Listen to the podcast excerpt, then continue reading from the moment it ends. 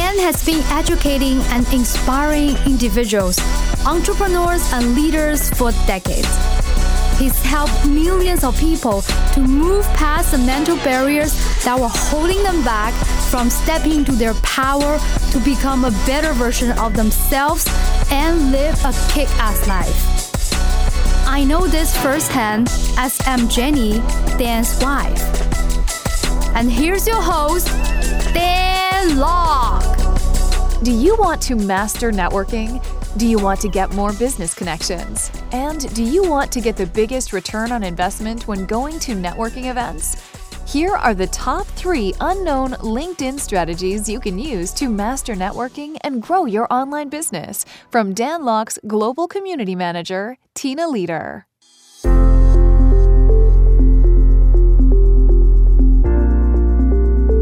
My name is Tina Leder.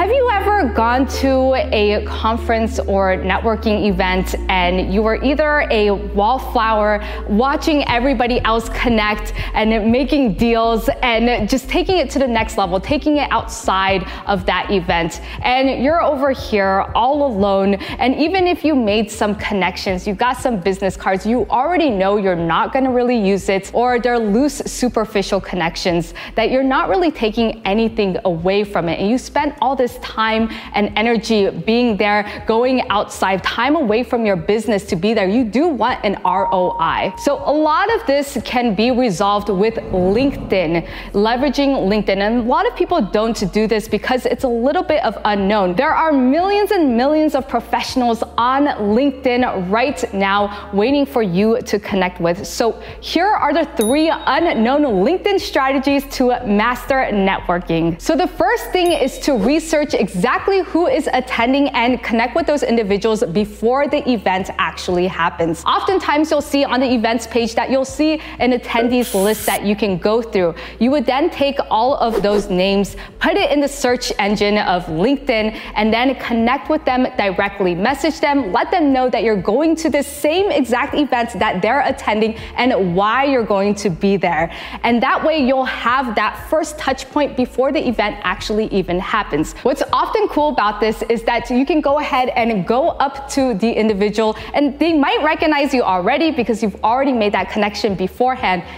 Even if they don't, you've done your research. So you've looked at their LinkedIn profile, you looked at the jobs that they've gone through, you looked at the projects that they may have been on, and all of that is usually either in the description or in the experience part of their LinkedIn profile. You can also look at the recommendations area right at the end of the LinkedIn profile and see who they might be connected to and connect with those individuals and see what projects that they're working on that they may have worked on as well. Step number two is the follow up sequence after the event. So you already had a touch point with them before the event, connecting with them, and then during the event, hopefully you saw them and introduced yourself to them. And then afterwards, you want to make sure you connect with them again. A touch point is whenever you interact with another human. So if we want to think about the seven touch point theory, which is by the seventh time that you have a interaction with somebody, you usually have built enough trust or rapport